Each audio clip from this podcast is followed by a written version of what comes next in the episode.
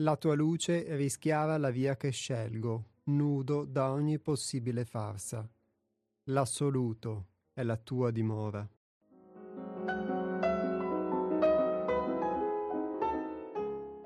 E con queste parole inizia la puntata di oggi degli Astronauti, la trasmissione a cura del Centro di Pedagogia Evolutiva 6 altrove, in onda su Radio Cooperativa. Oggi è venerdì 13 maggio 2022, sono le ore 12 e IAPOS, a nome del Centro Altrove, vi saluta.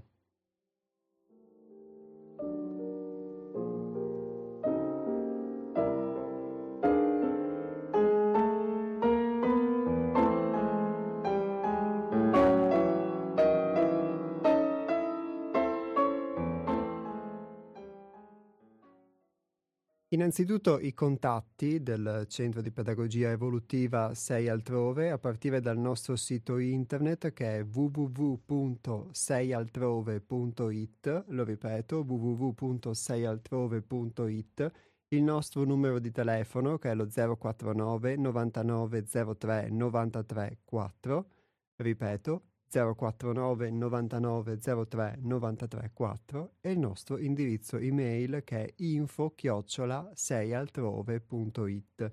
Questi sono i punti di riferimento per chi vuole contattarci sia per quanto riguarda la trasmissione sia per quanto riguarda le attività del Centro di Pedagogia Evolutiva 6 altrove. Poi sul sito internet trovate diverse notizie, diverse novità, ci sono sia le nostre rubriche, sia eh, altri spunti di diverso tipo, tra cui anche i libri da cui traiamo i messaggi che leggiamo, quindi come casa editrice, e molto molto altro ancora.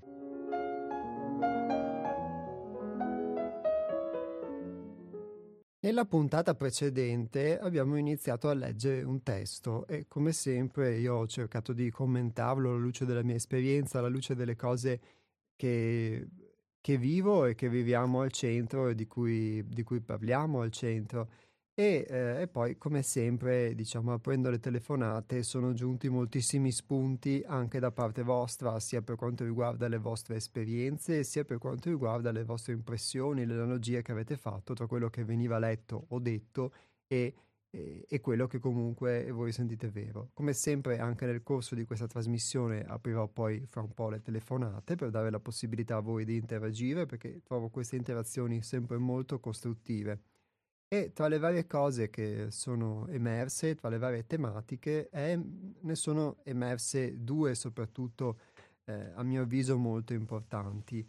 Una è relativa ad esempio l'essenza, quindi ehm, mi si è chiesto ad esempio che cosa fosse l'essenza, di come si possa definire questa ricerca dell'essenza, perché nel parlare di un lavoro di conoscenza di sé, quello che emerge molto spesso, al di là del, di quelle che sono poi le caratteristiche della nostra personalità, le nostre abitudini, quello con cui ci confrontiamo, e che però molto spesso diamo per scontate come se fossero quello che ci identifica come io, che mi identifica come io, ma poi sotto a tutti questi strati e co- queste bucce di una cipolla, se vogliamo vederle così, c'è poi l'essenza di fatto. E allora qualcuno ha chiesto ma che cos'è l'essenza? L'essenza è quello che ci può accomunare ad altre persone, è una parte, una componente spirituale, è la nostra più profonda dignità umana o è forse l'essenza, il recupero dell'essenza, il recuperare un archetipo di quello che può essere la nostra origine o le nostre tradizioni? Ebbene, l'essenza può essere tutte queste cose. E al contempo, ovviamente, l'essenza si esprime anche attraverso quella che è la mia personalità, le mie abitudini, eccetera. Quindi di sicuro non c'è niente da buttare, non c'è niente che è negativo o che va che va buttato via o che va considerato tantomeno uh, diabolico o cattivo. Ci sono tantissime mh, molteplicità di espressione di questa essenza. Quello che io ho potuto vedere è che sicuramente più uno si fossilizza senza saperlo, senza saperlo su uh, una idea di cosa di che cos'è lui o lei o di che cosa debba essere o di come debba apparire, consapevolmente o meno, e più eh, concentra tutta la sua energia, la sua attenzione, dando mhmm, facendo in modo che la sua essenza si esprima solamente in quel modo, attraverso quella modalità, quindi attraverso quel vestito o quella maschera o quella recita o quell'armatura, se vogliamo, quando invece ci sono molte potenzialità, ci sono molte possibilità di espressione di questa essenza, che però nella misura in cui io resto fermo unicamente su quella frequenza, potrò esprimere solo quella frequenza. È come appunto eh, sintonizzarsi solamente su una emittente radiofonica oppure avere un, um, un raggio di due, tre frequenze con cui si riescono a sentire diverse emittenti e invece avere a disposizione una radio con cui poter invece sentire molte emittenti che trasmettono e da, da cui noi rice- possiamo ricevere le informazioni. E la stessa cosa riguarda noi. Poi ovviamente se uno cresce con l'idea di avere accesso unicamente ad una frequenza, perché quella frequenza è l'unica che lo caratterizza, allora ascolterà sempre quella radio, quella musica, quel... però non si preclude a tante altre possibilità che invece eh, non sa di poter avere.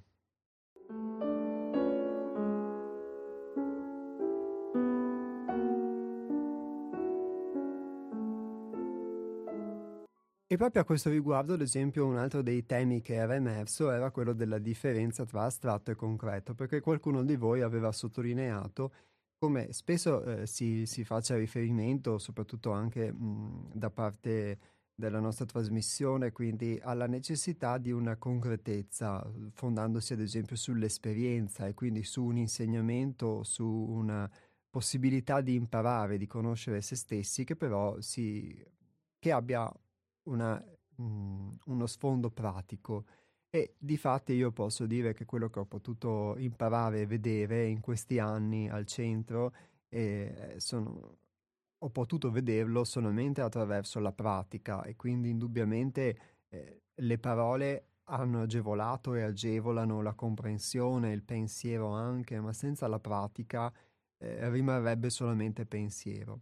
Allo stesso tempo, però, si parla di ricerca dell'essenza, che è qualcosa, o comunque di poter far emergere la propria essenza, che però è qualcosa che sembra, a parole, quantomeno astratto, e quindi questa cosa potrebbe sembrare una contraddizione. Alla luce di questo c'è un messaggio che mh, mm, mi era giunto la, la puntata precedente che poi non avevo fatto in tempo a leggere, quindi direi che è la perfetta continuazione per la puntata di oggi.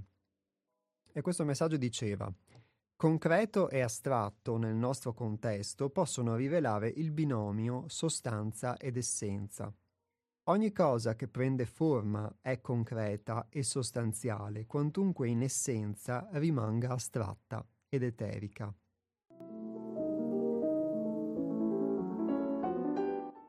Ciò che si manifesta e autodetermina non può non contenere sia sostanza, il rivestimento esterno, che l'essenza che l'anima. Sperimentare la realtà è vivere in essenza sia l'etericità della struttura che il contenuto in modo sostanziale e concreto. La forma concreta è astratto in sostanza, l'essenza è il sostrato di ciò.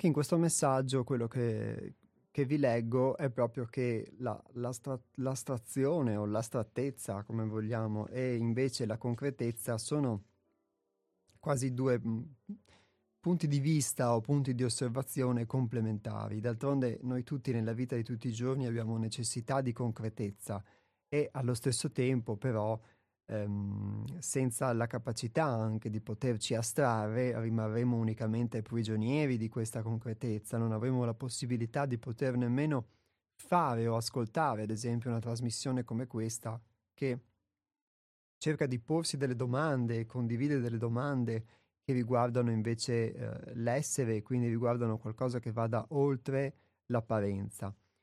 E quindi mhmm, io leggo in questo messaggio come astratto e concreto possano essere complementari quanto l'essenza in questo senso è la sostanza e quindi come dicevamo prima il fatto che noi possiamo essere animati da un principio che poi possiamo chiamare divino, possiamo chiamare animico, possiamo chiamare in tantissimi modi, e allo stesso tempo però vivere una vita che è la vita concreta di tutti i giorni e una cosa non entra in contraddizione con l'altra. Io posso testimoniare per quello che ho vissuto è che attraverso proprio la pratica e la concretezza che ho potuto mh, vedere delle cose che altrimenti sarebbero rimaste unicamente astratte e far emergere anche qualcosa che posso definire essenziale, posso definire originale. Allo stesso tempo senza ehm, la capacità anche di poter tante volte attraverso l'astrazione poter trarre un insegnamento dalla, dall'esperienza concreta, eh, difficilmente poi mh, questo insegnamento lo si riuscirebbe a trarre perché si rimarrebbe solo unicamente nell'aspetto concreto senza poter cogliere delle analogie che ci sono anche tra la nostra realtà concreta e invece eh, la nostra mh, realtà interiore.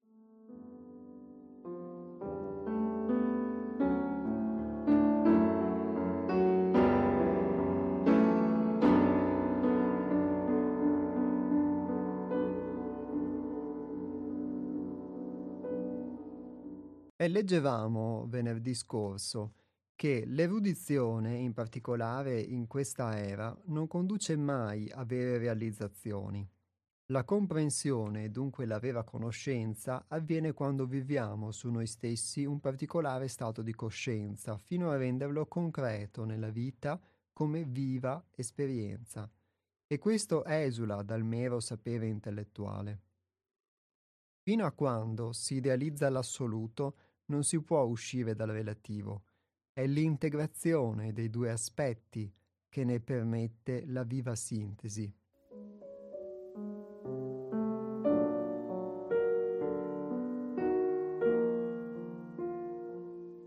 E qui si può vedere l'assoluto e il relativo, secondo me, proprio come l'astratto e il concreto in questo senso, nel senso che il relativo io lo posso vedere come il relativo della vita di tutti i giorni il relativo della mia opinione che si fonda su un'esperienza che però l'esperienza riguarda me o riguarda un preciso momento, una precisa condizione, invece un'altra persona nella stessa situazione potrebbe elaborare l'esperienza in modo totalmente diverso e quindi farsi una verità diversa, o io stesso potrei farmi una verità diversa vivendo un'esperienza simile però in un altro momento, in un'altra condizione in cui sono animato da un altro umore, da altri pensieri.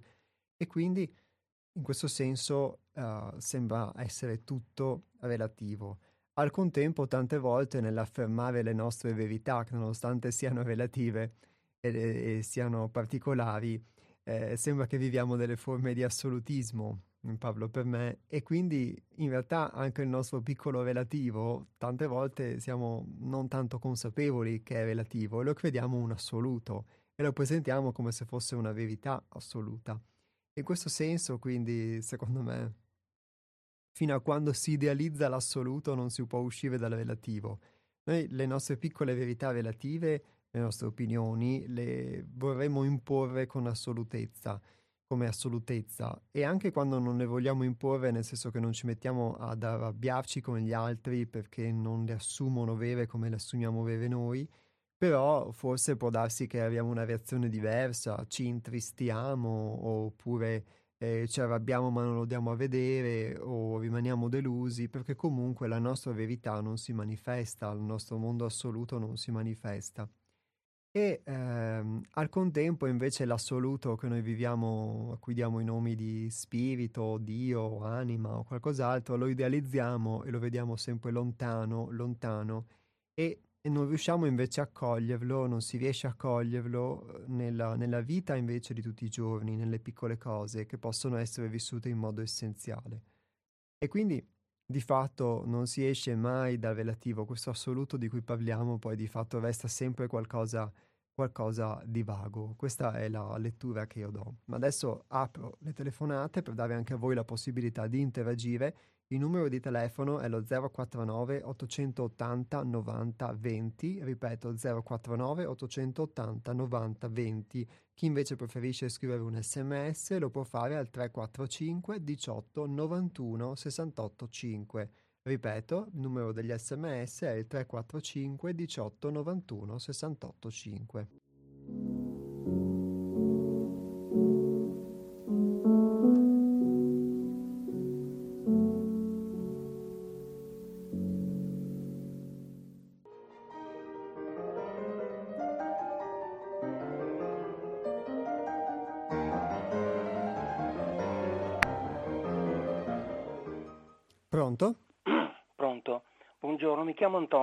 Antonio. Ben trovato. Eh, buon, ben trovato. Vorrei eh, far dare seguito, anche in base a quello che hai detto oggi, sulla questione dell'essenza, di ciò che è essenziale. Sì. E addirittura parlavi del, delle, della cipolla, della buccia, delle varie bucce della cipolla e il, il principio vitale originario della cipolla stessa. Potremmo chiamare le, le, le foglie della cipolla, tradotte e portate, le concrezioni del reale, cioè la realtà si concretizza in, in una realtà fenomenica. C'è un, mentre c'è un, qualco, c'è un qualcosa di, di, originario che potremmo, potremmo, chiamare o nocciolo o cuore o, o come si vuole. Nel linguaggio di ogni giorno, per essenziale si intende ciò che è rilevante, cioè nel, nel linguaggio di ogni giorno si rientra nel relativo, non si assoluti, assolutizza e molto modestamente, con senso del limite, dei nostri limiti, diciamo, beh, eh, l'essenziale è un qualcosa che per me è essenziale, è prevalente, non è assoluto, è un aspetto prevalente sul resto della realtà fenomenica. Tornando, eh, andando a cascata, scendendo giù a cascata, nel ragionamento fatte anche le precisazioni tue, faccio un esempio perché voglio riportare alla, alla, alla, alla concretezza, appunto.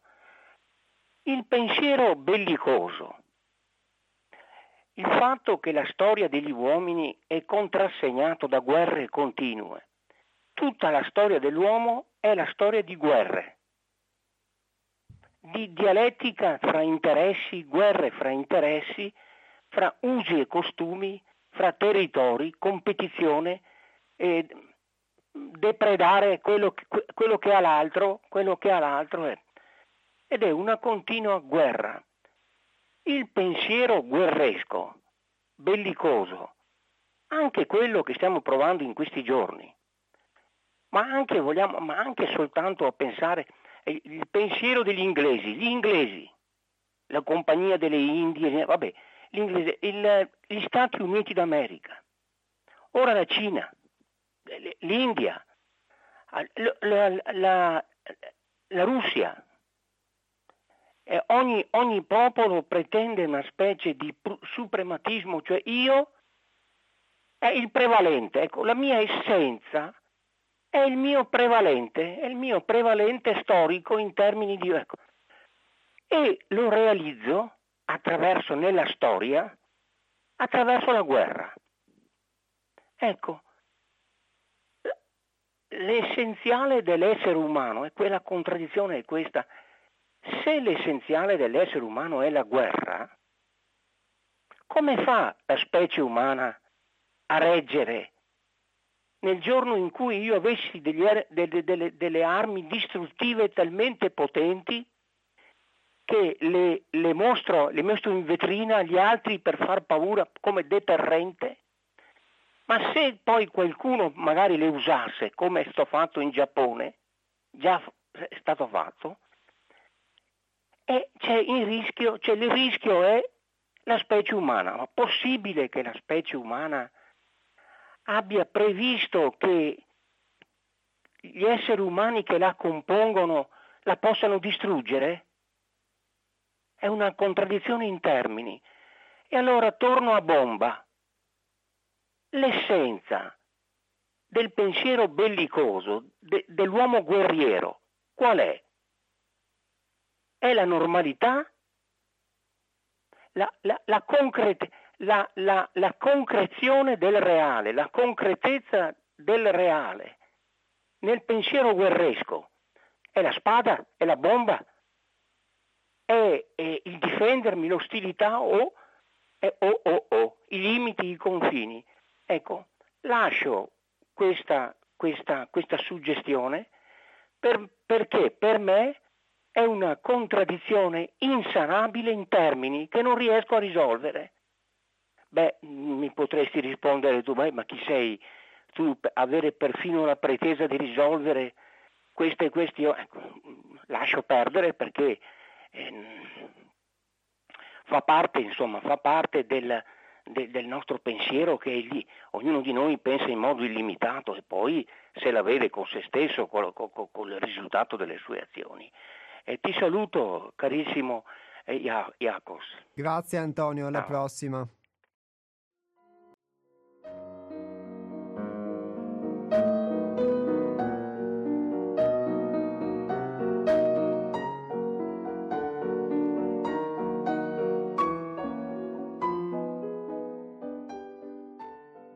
Grazie ad Antonio per i suoi esempi tratti dalla, dalla, realtà, insomma, di tutti i giorni, ma che come sottolinea lui nel caso citato del pensiero bellicoso, del pensiero guerresco, è in realtà una realtà di millenni, per cui effettivamente, effettivamente è così. E l'essenza del, diciamo, del, della realtà bellicosa io non la conosco, posso parlare per esperienza di ciò che in me è bellicoso, perché comunque quello che mh, mhmm, poi si può vedere anche attraverso l'informazione o, o, attraverso la storia, di fatto, come diceva Antonio, è una storia del genere umano che si cerca di prevalere attraverso la guerra, attraverso la spada, ieri poi la polvere da sparo, poi oggi l'arsenale atomico, eccetera. E questo può arrivare però a una distruzione stessa.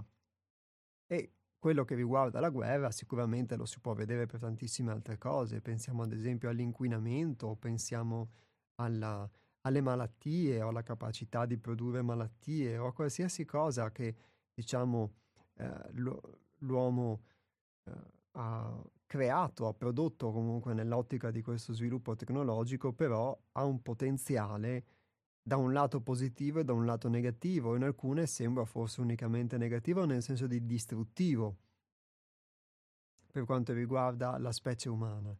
Ma io credo che per quella che è la mia esperienza posso parlare riportando questa analogia a me stesso, perché ovviamente poi quelle che possono essere le dinamiche tra gli stati o le dinamiche storiche comunque, a parte che non sono, diciamo, eh, oggetto della nostra trasmissione, però comunque poi si eh, riguardano quello che eh, lo stesso Antonio ha definito la realtà fenomenica, cioè quello che poi conta è l'essenza e nell'essenza, diciamo, nella sostanza delle cose, il... Um, Ecco, nella sostanza, per come si manifestano le cose, c'è poi la guerra.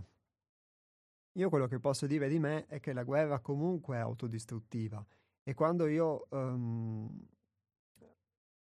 mi, quando io sono bellicoso nei confronti della realtà esterna, nei confronti degli altri o dell'altro, che può essere anche semplicemente in modo molto banale, quando mi posso offendere se non quando io stesso vado a ledere qualcuno, talvolta con le parole, con i gesti, anche a volte con, con i pensieri.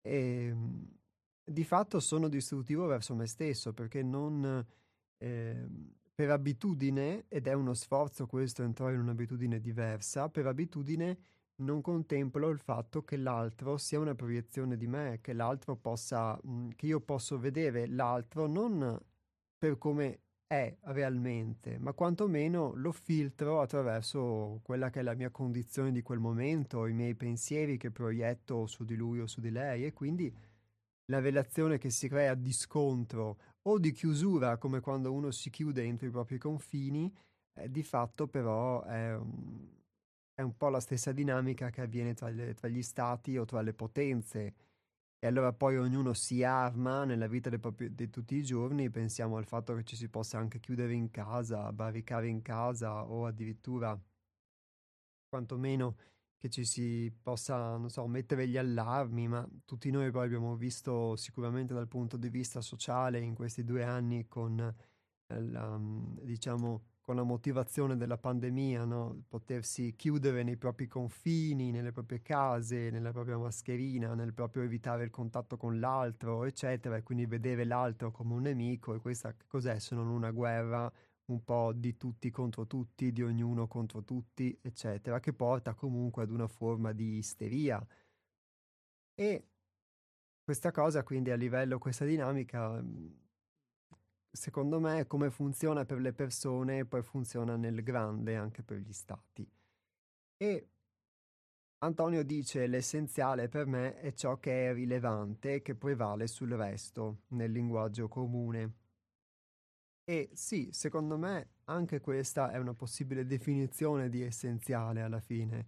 Il problema è che molto spesso, forse, eh, mh, quantomeno nella mia esperienza, eh, diamo priorità a cose che effettivamente non sono essenziali e non ce ne rendiamo conto, ovvero a cose che non riguardano la nostra essenza, cioè consideriamo essenziali, consideriamo determinanti delle cose che a volte non necessariamente lo sono.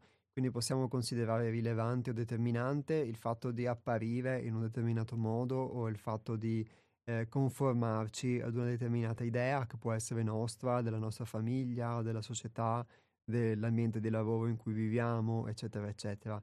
O di come pensiamo che qualcuno ci vorrebbe. E quindi questa possiamo, a questa cosa possiamo dare una rilevanza eccessiva. E non diamo invece rilevanza a quello che dentro sentiamo vero perché non abbiamo l'abitudine di poterlo ascoltare.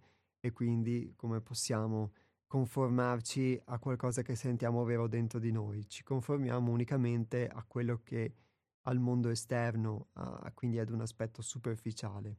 Quindi si può dire forse che, mhmm, per come l'ho sperimentata io almeno, ehm, una vita senza nessuna possibilità di entrare in contatto con una possibile forma di autoconoscenza, di conoscere se stessi, è un po' come scambiare l'esterno per l'interno e quindi si finisce inevitabilmente, talvolta anche per la costrizione, perché uno è costretto a lavorare, a studiare, a fare questo, a fare quello, a fare un sacco di cose, a farle di fretta, eccetera, a scambiare eh, quello che è effettivamente importante per qualcosa di superficiale che non vale la pena e viceversa dover dedicare molto tempo, molta energia, molta attenzione a qualcosa che invece è superficiale, che riempie interamente la nostra giornata, ma che però non è invece forse relativo alla nostra essenza, a, a quello che realmente siamo. Lascio di nuovo la parola a voi, lo 049 880 90 20.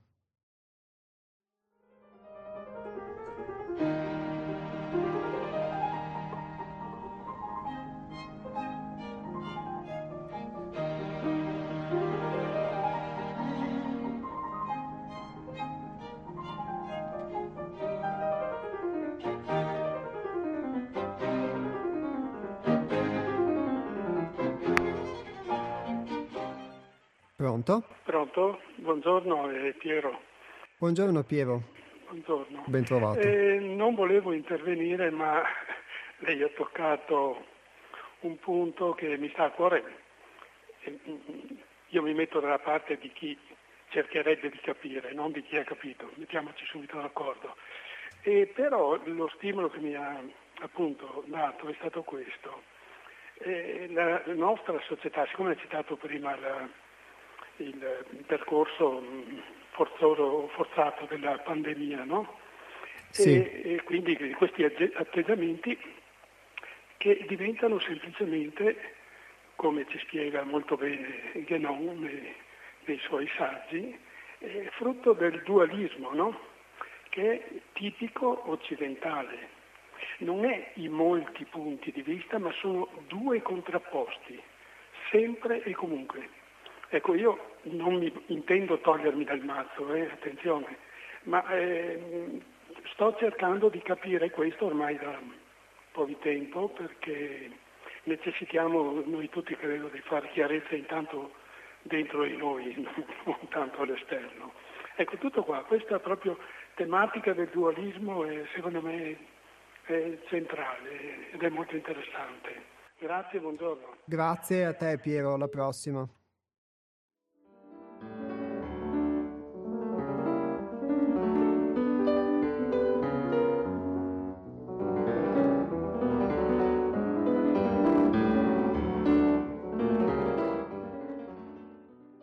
Sì, uh, grazie Piero perché questa, um, questo tema che citi del dualismo è qualcosa che in effetti emerge spesso anche nel, um, nei testi che leggiamo del, nel corso di questa trasmissione.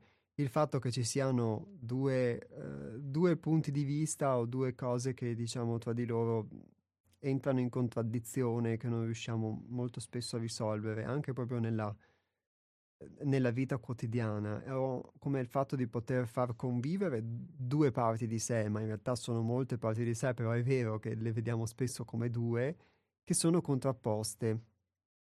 E il punto è che um, io parlo per la mia esperienza, spesso mi posso identificare in una parte, quindi mi identifico nell'idea di essere buono, di essere bravo e quindi qualsiasi cosa mi accade che non, non, rispecchia questa idea e che quindi fa parte del contrario, fa parte del fatto di poter essere imperfetto, non, non bravo, eccetera, allora la, la, nego e la metto da parte e quindi poi eh, può nascere anche un, un movimento bellicoso quando qualcuno me lo fa notare e se non nasce lo, lo interiorizzo all'interno e quindi posso deprimermi o distaccarmi, eccetera per dire un'applicazione pratica di questo dualismo, come l'aspetto che si citava all'inizio della trasmissione del dualismo tra concreto e invece quello che può essere astratto, l'essenza, e astratto e concreto, quando le due cose vanno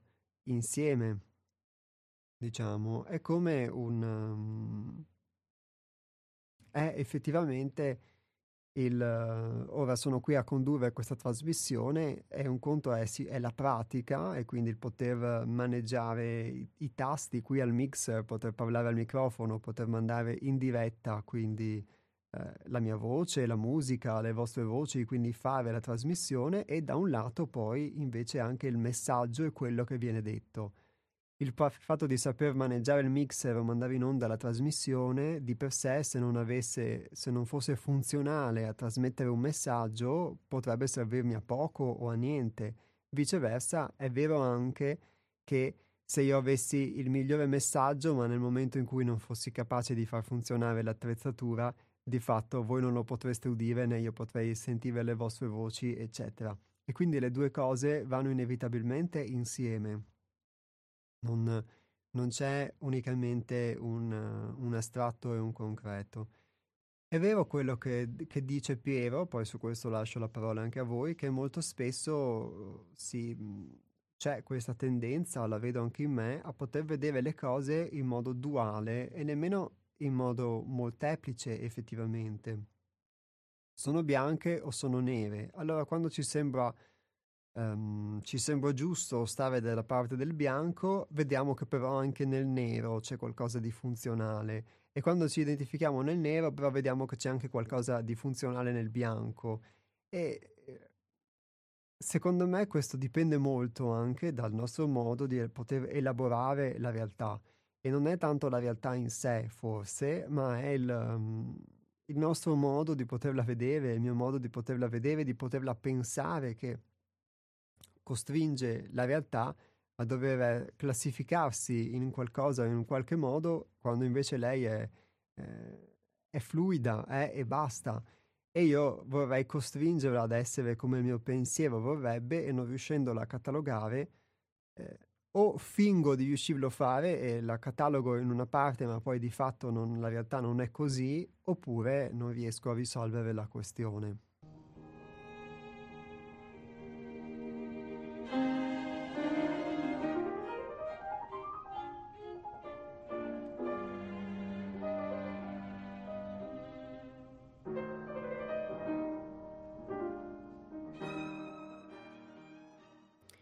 Queste considerazioni, questi interventi quindi danno lo spunto per continuare la lettura.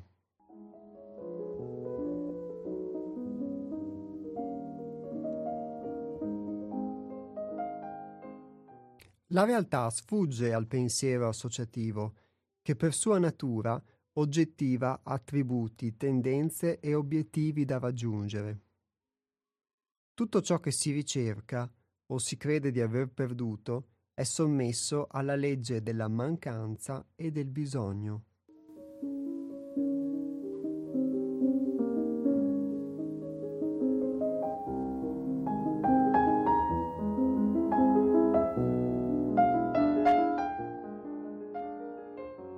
E qui entriamo un po' nel, nel vivo di quello che vi, vi, stavo esprimendo prima, perché il pensiero associativo a cui la realtà sfugge è è proprio il nostro modo di associare le cose che viviamo, le cose che ci capitano, ad un pensiero, ad una memoria che però riguarda il nostro passato o riguarda quello che noi uh, conosciamo sia per esperienza diretta sia per sentito dire o perché ci è stato trasmesso o per eh, insegnamento ricevuto o perché l'abbiamo letto, qualsiasi cosa. Per cui mh, se udiamo una parola, sentiamo un suono, vediamo un qualcosa o proviamo un'emozione, la associo quando questa cosa accade ad una memoria cui, di una volta in cui ho provato questa emozione, che è successo qualcosa, oppure la associo a qualcosa che mi è stato detto.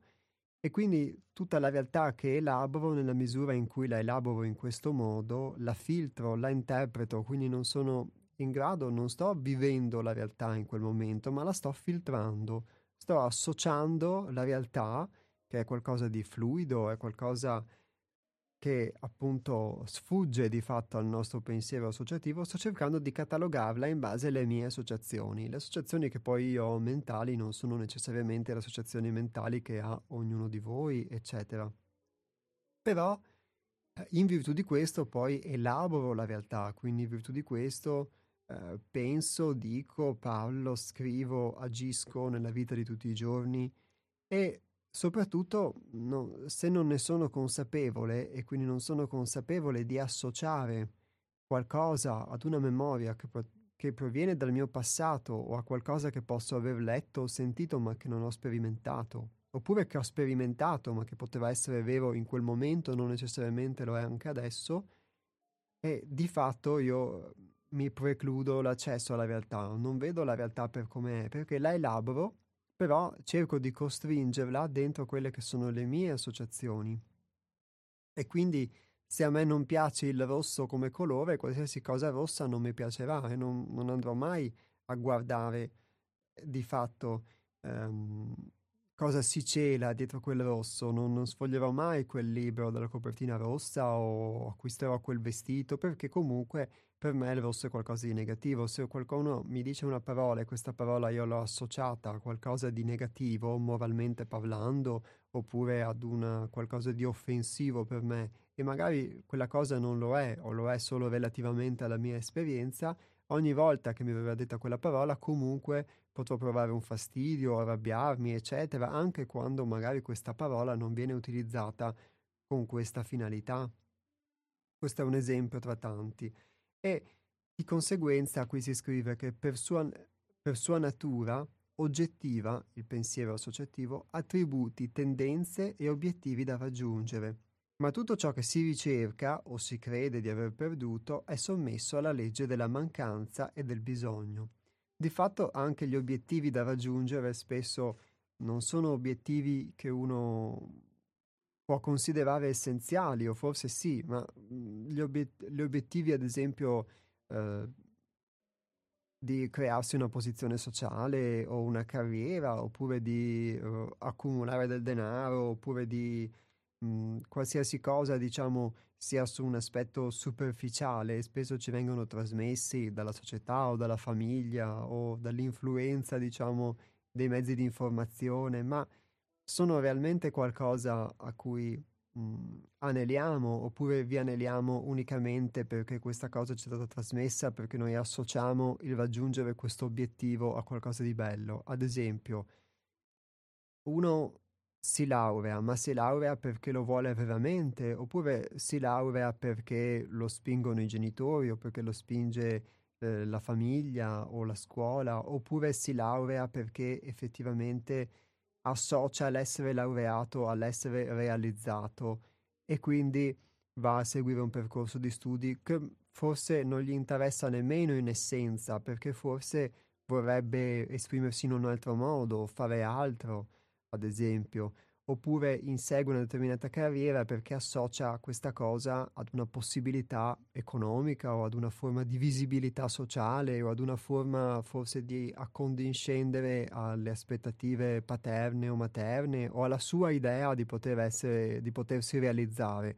Ma effettivamente poi questa cosa eh, essenzialmente non è qualcosa che, a cui lui veramente o lei veramente aspira. Ecco, allora le, le associazioni che spesso facciamo sono anche queste, non solo per quanto riguarda il mondo esterno, quello che vediamo negli altri, ma anche per quello che riguarda il nostro modo di essere, il nostro modo di comportarci. E nel fare questo mi proietto all'esterno e ricerco qualcosa e qui si dice qualcosa che credo di aver perduto e quindi vivo in una condizione di fatto di mancanza e di bisogno e quindi ho sempre una mancanza, un qualcosa da una mancanza da colmare e ricerco qualcosa, un, un oggetto, un'esperienza, una mm, passione, una persona, un, un libro, un cibo, un qualsiasi cosa che colmi quella mancanza. Però quella mancanza di fatto non viene mai colmata del tutto, viene colmata solo in parte e quindi poi avrò nuove mancanze, nuovi bisogni e quindi ricercherò nuovi modi per poter colmare quella mancanza. E, e cosa succede poi? Che associo il qualcosa che per me è buono, posso associare il, un cibo, un'esperienza, eccetera, qualcosa di bello, qualcosa di positivo, eccetera, però è bello e positivo perché in quel momento riempiva la mia mancanza, quindi posso mh, ad esempio associare a qualcosa di positivo un'esperienza che posso aver vissuto con una persona, ma di fatto uh, l'esperienza che ho vissuto con quella persona la associo a qualcosa di positivo perché in realtà temevo di essere solo e quindi eh, quella persona ha riempito la mia solitudine, oppure ehm, diciamo ho inseguito un percorso di studi, una forma di carriera, eccetera, che mi ha dato visibilità, associo a questo um, percorso di studio, a questa esperienza della carriera, una forma di, mh, mm, di bellezza, eccetera, e forse può essere così, ma c'è anche forse un altro aspetto che questa esperienza mi permetteva forse di godere di una visibilità, di godere di qualcosa e nel momento in cui non ne godo più provo una mancanza. Ecco, queste sono delle possibilità. Lascio di nuovo la parola a voi, lo 049 880 90 20 o per gli sms il 345 18 91 68 5.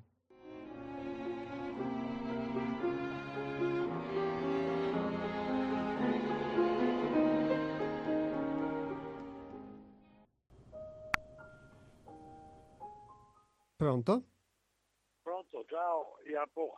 Ciao Nick, ben non trovato. in casa che potevo, non posso usare più due telefonini perché ho percepito il... Allora non ho la radio e ti ringrazio per la trasmissione.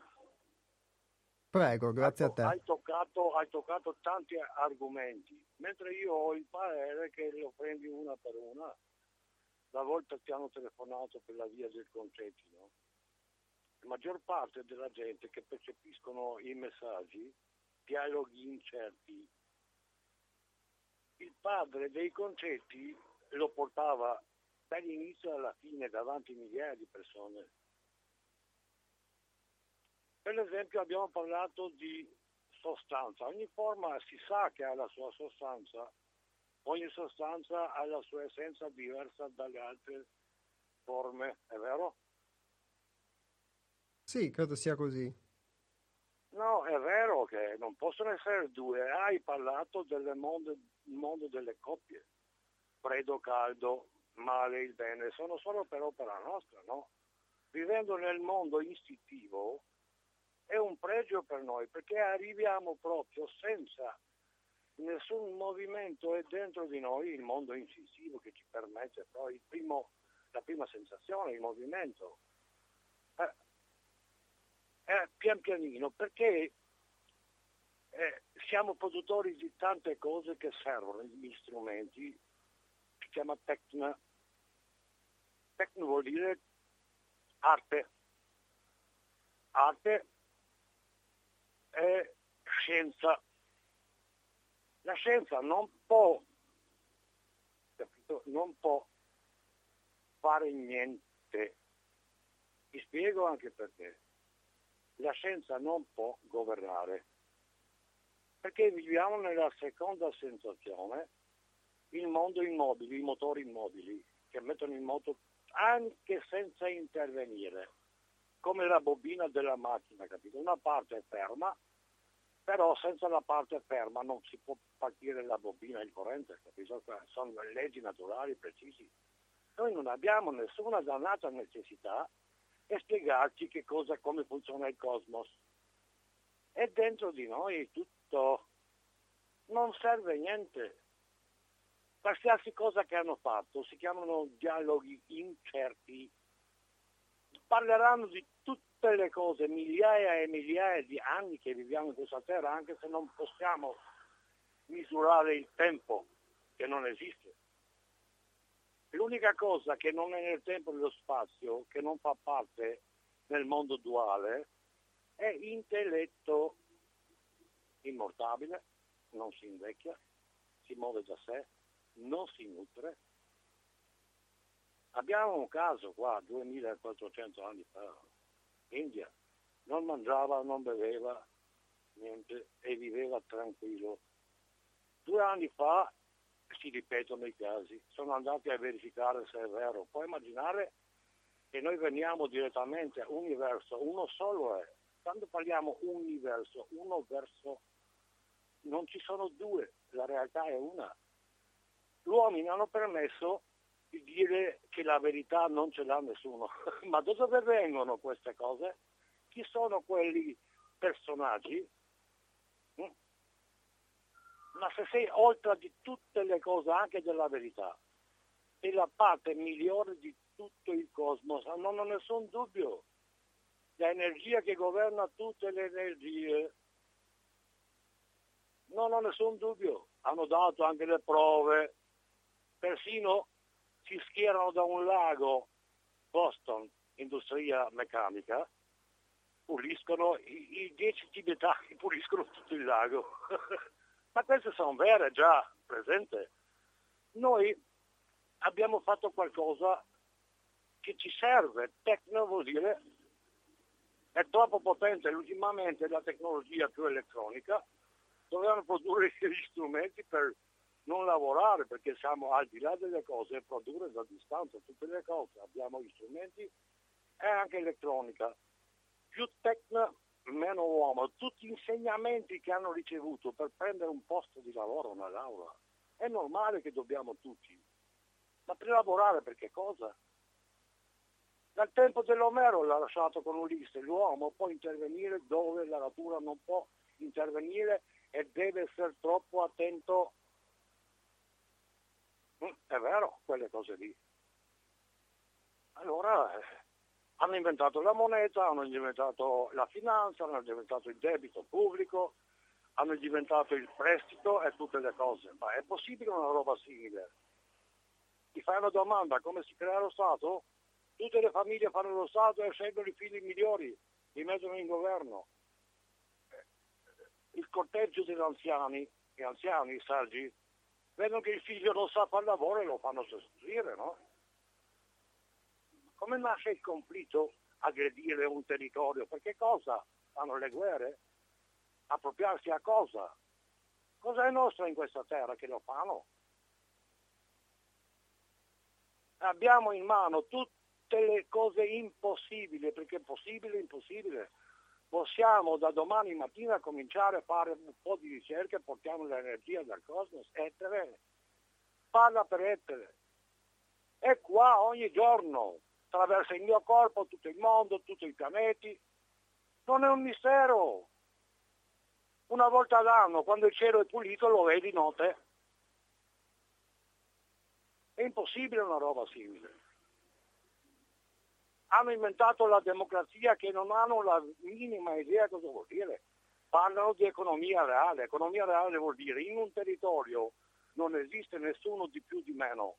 Lavorano tutti per la stessa cosa il migliore deve fare il suo lavoro, sicuro che deve essere non privilegiato perché è un'offesa, gli appartiene qualcosa, perché fa il suo lavoro, ma non può governare, usare un altro suo simile, non esiste. e dopo subentrano le leggi fisiche perfetti. Chi ha sull'alimento passano 54 anni, non possono mangiare più come prima, sono regolatori fisici, stabilizzatori. Era già prima della causa di effetto dei buddisti. Sono leggi precisi. Noi siamo sopra di queste leggi, solo nella vita fisica ci piace fare il mondo sensibile. Eh, pulsioni fisici, eh, si chiama, per eh, pulsioni fisici incontrollati, per avere qualcosa che gli appartiene di diritto e non deve fare niente. Prima di venire qua gli appartiene di rifugiarsi, cioè costruire una casa, ma le case nostre fanno schifo proprio. Arriva il terremoto e li butta giù, una vergogna umana mai vista.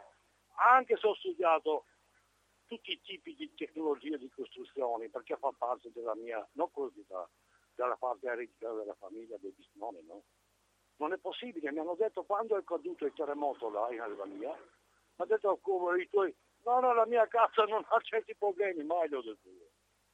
Se, è, se la casa viene fatta per essere venduta, gli altri ti fanno lavorare, le prime materie del piale sono tutti nostri, uno fa il vetro, l'altro fa il ferro, si chiama scambi reciproci, non competizione, devono smettere di competere per accumulare il denaro. Grazie Nick. No, ma li conosco tutti, no? Nessuno non può scappare, anche Nick, siamo tutti dentro, non so perché li fanno certe cose. Va bene, adesso ti saluto perché diamo spazio anche agli altri. Grazie, scusa, sai, eh. per tutti gli spunti. Dovevamo fare un congresso della filosofia, parlare di tutto e lasciare tutto qua in Italia. Qua ha cominciato eh, è finito, qua comincerà. Dobbiamo unirsi tutti perché è un punto di riferimento per tutti i paesi del mondo che aspettano da noi e invece noi siamo in periferia. Eh? Beh, è un bellissimo auspicio. Intanto cominciamo qualcosina da noi. Grazie mille Nick, alla prossima. Comi- no, anche se non voglio io, comincerà.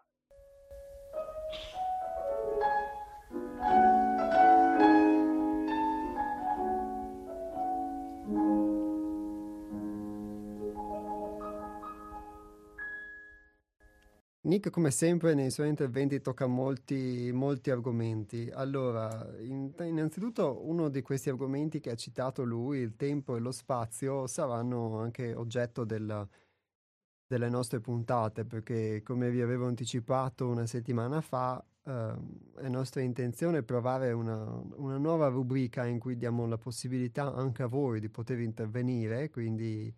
Eh, diciamo in piccola parte quello che Nick aveva auspicato si realizzerà, di poter intervenire su temi eh, esistenziali che vadano al di là poi della nostra relativa esperienza e che possano, diciamo, essere più...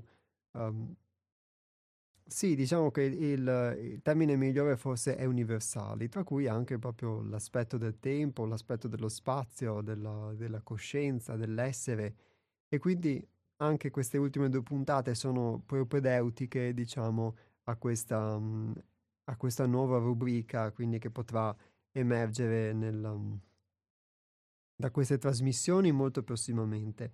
E quindi ringrazio Nick per aver citato questo aspetto sia del tempo sia dello spazio. Poi eh, ovviamente nessuno esclude che la realtà relativa possa essere, come dicevamo all'inizio della trasmissione, quindi la nostra concretezza quotidiana, le concrezioni del reale, come le ha definite Antonio, possano essere effettivamente poi il, le varie bucce di una cipolla e che all'interno non ci sia questa verità, forse anche eh, unica, vera, immutabile, di cui parla Nick, però di fatto noi quando la viviamo non la viviamo come una unica realtà immutabile, ma la viviamo attraverso, come dicevamo prima, proprio le associazioni. E quindi mh, le associazioni ovviamente ci fanno elaborare la realtà, mi fanno elaborare la realtà in un modo piuttosto che in un altro, ma di fatto mi impediscono di avere contatto con la realtà. Ho un'idea di che cosa sia la realtà, ho un'idea di cosa sia un'esperienza, ma di fatto non entro mai, non entro mai a contatto perché eh, la filtro attraverso quello che sono io, quella che è la mia esperienza passata, i miei progressi, le, le, le conoscenze che già ho. Quindi filtro ciò che è vivo, il presente, alla luce del mio passato, senza dare nessuna opportunità invece al presente di potersi manifestare per come è. E dunque quello che vivo è di fatto sempre un passato, di fatto vivo sempre me stesso, vivo sempre il passato. Vivo sempre me stesso anche quando conosco qualcuno, quando faccio qualcosa di fatto e mi illudo nella misura in cui sono identificato in questo pensiero associativo di fare qualcosa di diverso, qualcosa di nuovo, ma di fatto se non apro alla possibilità anche di considerare queste associazioni relative, non solamente, non, non dico sbagliate, ma considerarle relative, quindi considerarle parziali, di fatto filtrano qualsiasi mia esperienza. Ecco che allora avvengono quei dialoghi incerti che citava Nick, il fatto che comunque non sono ancorato ad una forma di verità, per cui tutto quello che vivo lo vivo sotto forma di dialoghi incerti. E quindi lo vediamo nei consigli scientifici o nei consigli medici, per cui un giorno è vera una cosa, domani è vera un'altra cosa, dopodomani è vera un'altra cosa ancora e dopodomani è vera un'altra cosa ancora. E e la verità cambia continuamente come se fosse in preda alla continua incertezza o viceversa viene presentata una verità diversa attraverso i mezzi di informazione, continuamente diversa e non si riesce più di fatto a, a seguire un filologico come se non ci fosse il contatto con la realtà. Ma la stessa cosa può capitare a noi, almeno parlo per esperienza, a me capita quando pensi una cosa, poi un'altra, poi un'altra ancora e allora ti accorgi che anche dentro di te ci sono quei tanti punti di vista che citava Piero, non solamente all'esterno, ma sono anche dentro di te. E hai necessità di fare chiarezza, di cercare un punto di riferimento. Il punto è che questo punto di riferimento, come quello che cita spesso Nick, il fatto che ci sia un universo, una verità, eccetera, lo ricerchiamo all'esterno e può darsi che sia all'esterno, oppure invece lo si può ricercare all'interno. E all'interno ehm, posso dire che mhmm, è una cosa che a volte ho vissuto per esperienza, ma altre volte è, è emerso attraverso soprattutto mh, mhmm, i dialoghi che abbiamo fatto al centro, ma um, è più difficile poter avere un punto di riferimento interno perché mi rendo conto anch'io di quanto eh, sia influenzato da un mondo esterno, da quanto sia influenzato da quel pensiero associativo che vi cito e quindi da tante cose che nel tempo ho pensato essere mie, appartenere a me, al mio modo di pensare, al mio modo di essere, invece erano solamente un qualcosa a cui mi ero conformato, delle abitudini che avevo acquisito e quindi di fatto era solo una parte, una parte di me. E quindi in questa misura la realtà con cui potevo entrare in contatto era ovviamente molto limitata. Adesso do di nuovo la parola a voi. Like a moth to a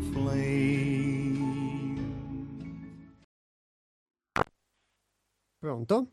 Eh, pronto, ciao, sono Enrichi. Ciao Enrichi, ben trovato. Scusa, ammetto una mia perplessità, confesso la mia totale stupidità.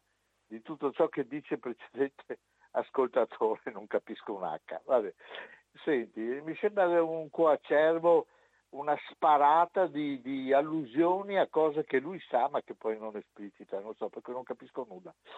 Senti, volevo dire una cosa. Eh, quanto alla realtà, no? se noi sì. percepiamo la realtà o no, insomma basta leggersi un po' di fisica quantistica e poi ti accorgi che quello che vedi, quello che senti, non è niente di... Eh, cioè sono percezioni che noi abbiamo, che elaboriamo, ma nella realtà non esiste nulla, e forse l'ho già detto sta roba. È, è, è tutto diverso, ecco. E più ti spingi nel micro, eh, e più diventa impossibile capire esattamente. Stanno ancora eh, cercando e ricercando. Ecco, e invece volevo vedere la cosa che più mi interessa. Quando hai parlato appunto di quello che uno cerca di fare, no? nella vita per soddisfare se stesso, eccetera. Io non ho mai capito, le, eh, vedi quante cose non capisco, quelle persone che si mettono a cercare un lavoro, una carriera, qualcosa, di cui fondamentalmente non importa nulla. Cioè, io nella mia vita ho sempre cercato di fare ciò che mi piaceva fare e che per cui anche mi pareva di aver avuto le prove che avevo le doti per farlo, ecco, perché mi sarebbe piaciuto andare su, uno, su un razzo intorno alla Terra, però non ho le caratteristiche fisiche e psichiche per poter far ciò. E perciò niente da fare, ma eh, non capisco le persone perché ti rovini la vita, cioè meglio vivere onestamente, ma aver fatto ciò che ti piace, perché questo ti, ti crea tutta un'altra, un'altra forma mentale. Io ho conosciuto tante persone che, appunto, magari l'elettricista che viene, eh, ho conosciuto qui un falegname qui, no? Che era veramente appassionato del suo lavoro e lavorava, tal- lavora, lavorava perché è messo in pensione, talmente bene che era una cosa incredibile incredibile, perché aveva la passione per quello che faceva.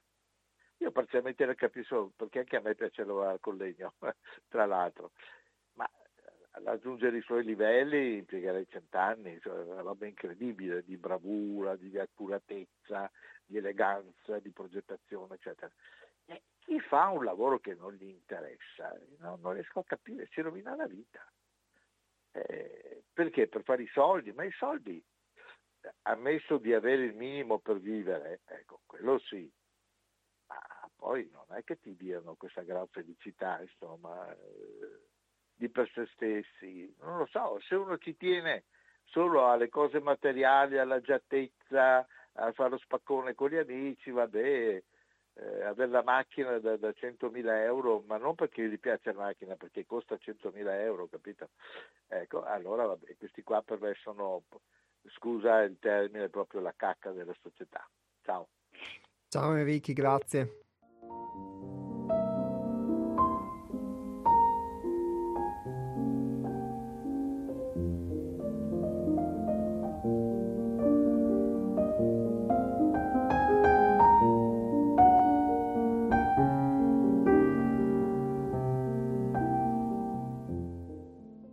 Alla luce di quello che abbiamo detto, anche dell'intervento di Enrichi in cui ha raccontato la sua esperienza, diciamo di passione, se posso definirla così, continuo la lettura. Il pensiero, quando lasciato al suo rumoroso flusso associativo, costruisce concetti e interpretazioni con cui crogiolarsi nell'immagine del bene, del male, dell'ideale politico, della salute, dell'immagine di se stesso, della famiglia, del lavoro, della vita. Ma tutte queste immagini hanno poco a che fare con la realtà. La realtà empirica non è né realtà assoluta né irreale, ma una semplice apparenza un modo, come tanti altri, di sperimentare la totalità. Un fenomeno temporale impermanente che appunto appare e scompare.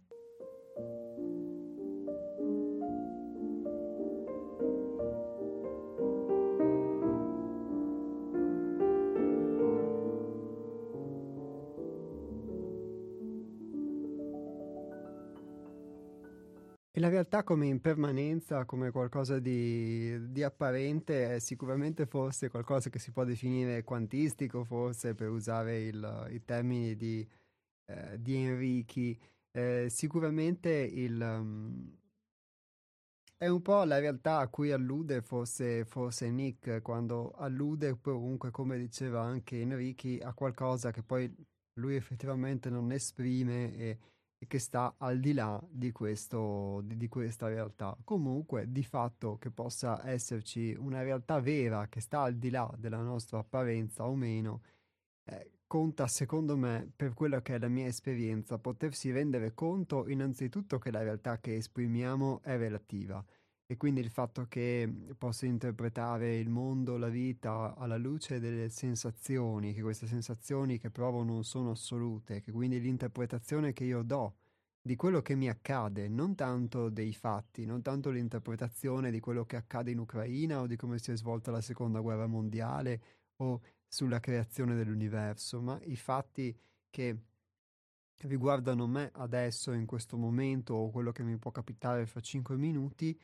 io li interpreto alla luce delle associazioni, alla luce delle, di come vivo una sensazione, di come la elaboro, eh, di fatto poi eh, l'essere consapevole di questa relatività è già tanto, soprattutto se questo poi mi permette di poter interagire con l'esperienza in modo diverso.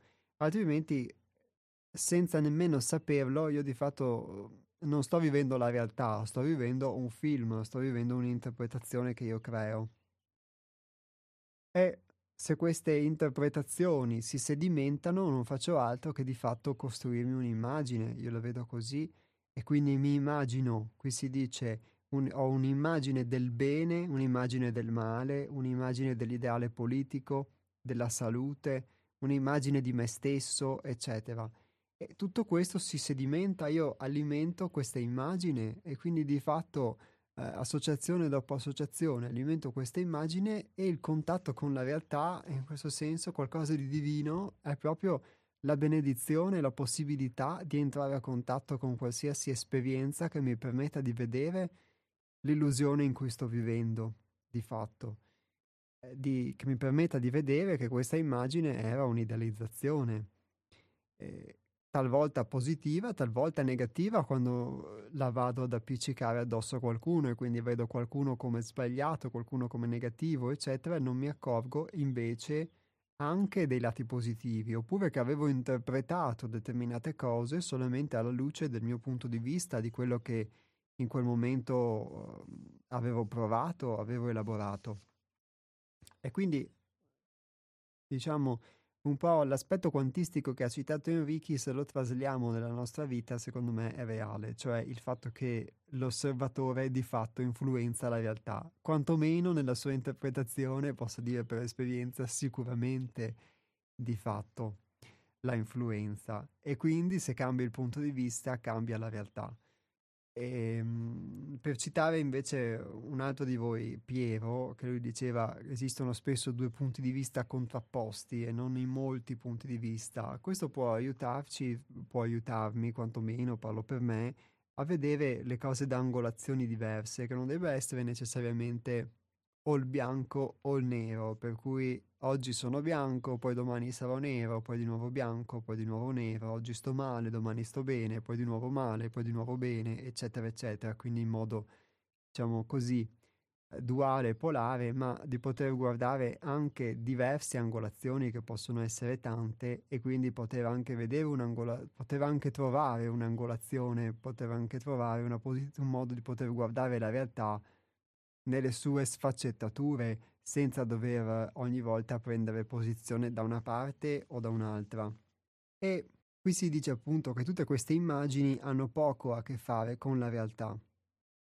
E questa la realtà, la realtà empirica, è una semplice apparenza, un modo come tanti altri di sperimentare la totalità Ecco, di fatto questa nostra realtà empirica, questa che noi viviamo, di sensazioni, di percezioni che poi elaboriamo e con, su cui creiamo associazioni, è un modo per poter sperimentare la totalità.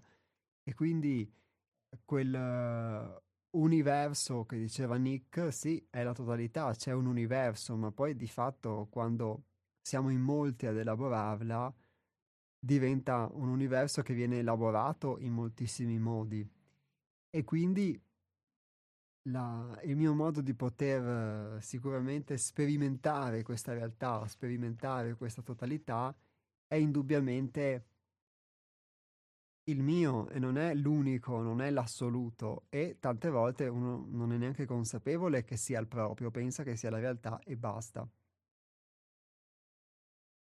E soprattutto si dice qui, è un fenomeno temporale impermanente che appunto appare e scompare. E questa cosa anche credo che mh, è facile dimenticarsela perché la relatività del, di quello che può essere anche un problema, che a volte uno ingigantisce, o una questione che a volte uno ingigantisce come se fosse assoluta di fatto, e invece poi, come tutte le cose di questo mondo, è inevitabilmente destinata poi a, a decadere, è destinata comunque, come ha avuto un inizio, ad avere una fine, o io stesso che posso vivere una condizione e poi in un determinato momento posso viverne una opposta. E quindi di fatto non c'è quasi nulla di fisso, nulla di stabile, nulla di... e tutto sembra essere impermanente. Il punto è che sono molto spesso le idee che ho che invece sono fisse e non tengono conto di questa relatività, anche della relatività del fatto che io posso averle elaborate in un determinato momento e che quindi ora possono essere mutate, possono essere ampliate, possono essere, ehm, diciamo, posso non fissarmi più su una fotografia, su un'istantanea che ho fatto in una determinata situazione, condizione, ma posso accettare anche di prendere in considerazione che questa fotografia possa essere parziale e vedere tante altre sfumature che non avevo visto, o forse sostituire questa foto con delle altre immagini più, più recenti, più vicine alla realtà.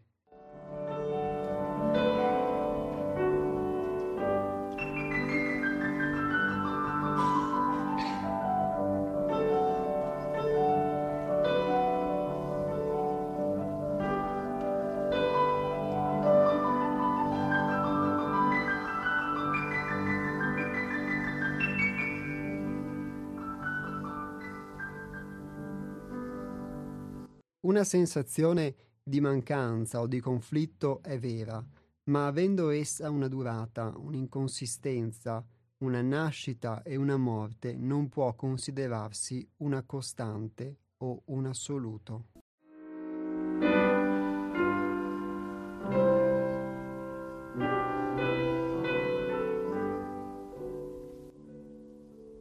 Una sensazione è sempre e solo una singola onda che appare e scompare dall'oceano della vita.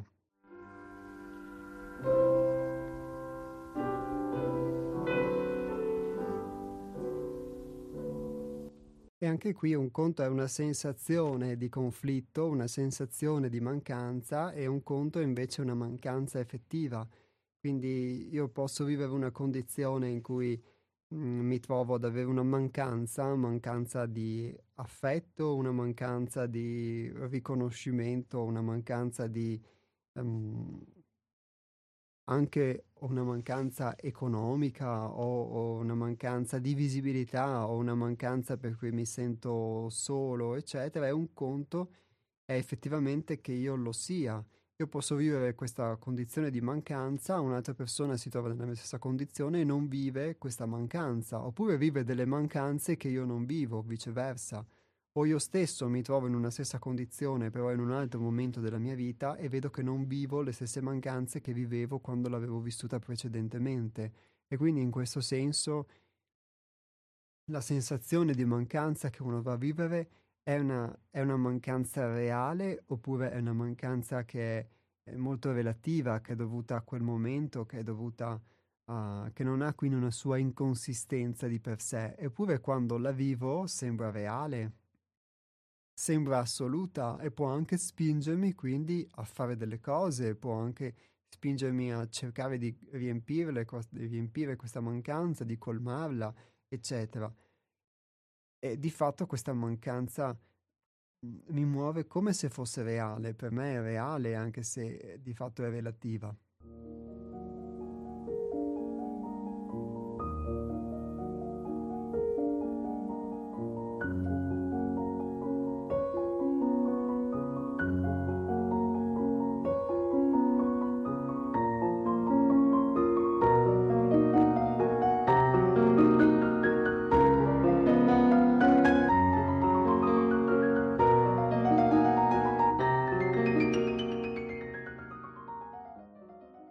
La mente sensoriale vive per l'illusione. Da una parte si ancora disperatamente alle cose e agli eventi, al tempo che fu, e dall'altra pronostica e ha paura della malattia e della sua morte, il suo annientamento, il vuoto della solitudine della sua stessa divina vacuità.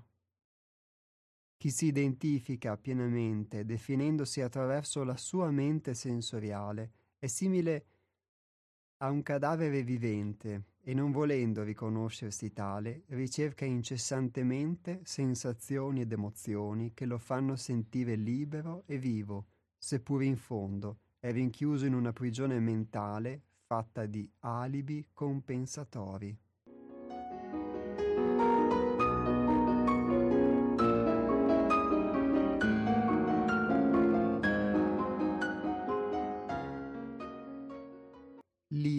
Vive di miserie e si costringe a considerarle verità per non andare verso la sua stessa rovina.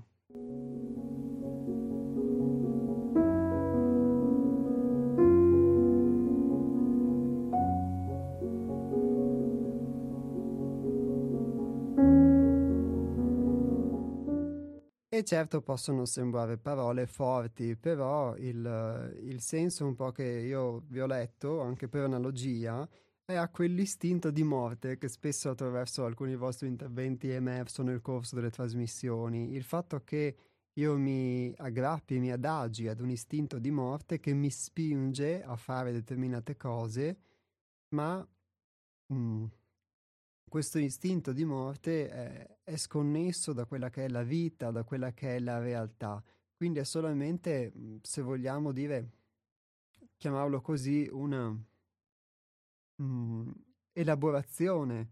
Si fonda tutto sull'elaborazione della realtà di cui abbiamo parlato, questo pensiero associativo che si fonda sul passato, che mi fa elaborare la realtà in un certo modo e mi pone anche quindi degli obiettivi, quindi eh, mi proietto in un futuro oppure ho paura di un determinato futuro di fatto, ma quello che comunque continuo a creare, da cui sono mosso, è sempre il passato. Quindi alla luce di questo è come se la mia vita fosse una vita in realtà, um, come si dice qui, in modo sicuramente provocatorio, ma di uh, cadavere vivente, quindi ricerco incessantemente sensazioni e emozioni che mi facciano sentire libero e vivo. Però resto prigioniero in una prigione mentale fatta di alibi compensatori, nel senso che ogni compensazione che poi ricerco per colmare questa mancanza, poi do una giustificazione e do un alibi.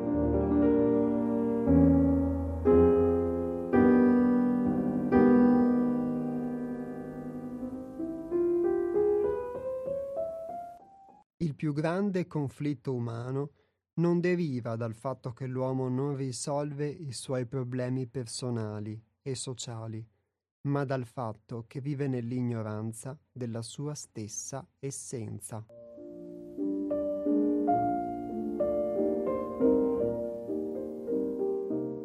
E direi che nella puntata di oggi abbiamo cercato di fare un po' il punto quindi su questa condizione di ignoranza della nostra essenza, abbiamo, abbiamo risposto con questa frase finale anche al, all'appello alla realtà, all'analogia con la realtà conflittuale che ha, citato, che ha citato Antonio e che è emersa nel corso della trasmissione. Quindi direi che l'ignoranza della nostra essenza per come la vedo io e per la mia esperienza, è quello che connatura no- inevitabilmente la nostra esperienza e forse uno più che sentirsene colpevole o volerla rinnegare, può, perché questo vedo che è stata sicuramente la mia mancanza per molto tempo, ammettere sinceramente di... Um, di ignorare la propria essenza e quindi di aver vissuto molto tempo, aver dedicato molta energia, molta attenzione, quasi per dimenticarsene più che per ricordarsene, ma alla fine, insomma, eh, forse tutti i nodi vengono al pettine, quindi anche tutto il tempo dedicato per dimenticarsi di sé, della propria essenza, alla fine, prima o poi, ti porta inevitabilmente a, a poter fare i conti con questa essenza. Ma questa è una mia riflessione personale. Io mh, a nome del Centro di Pedagogia Evolutiva 6 altrove vi ringrazio per i vostri interventi e per il vostro ascolto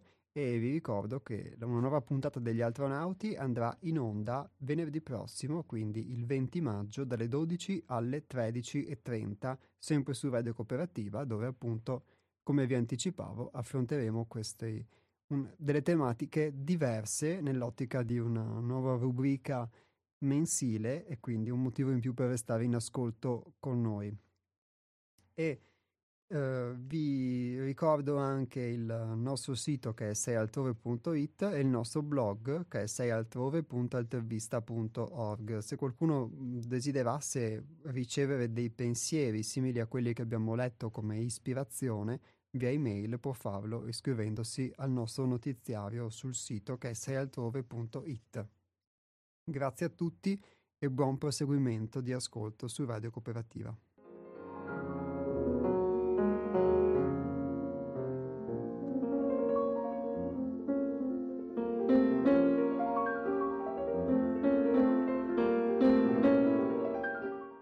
identificato nella sua natura terrestre, infinito nei suoi desideri incommensurabili, l'uomo rimane un Dio caduto che ha nostalgia del cielo.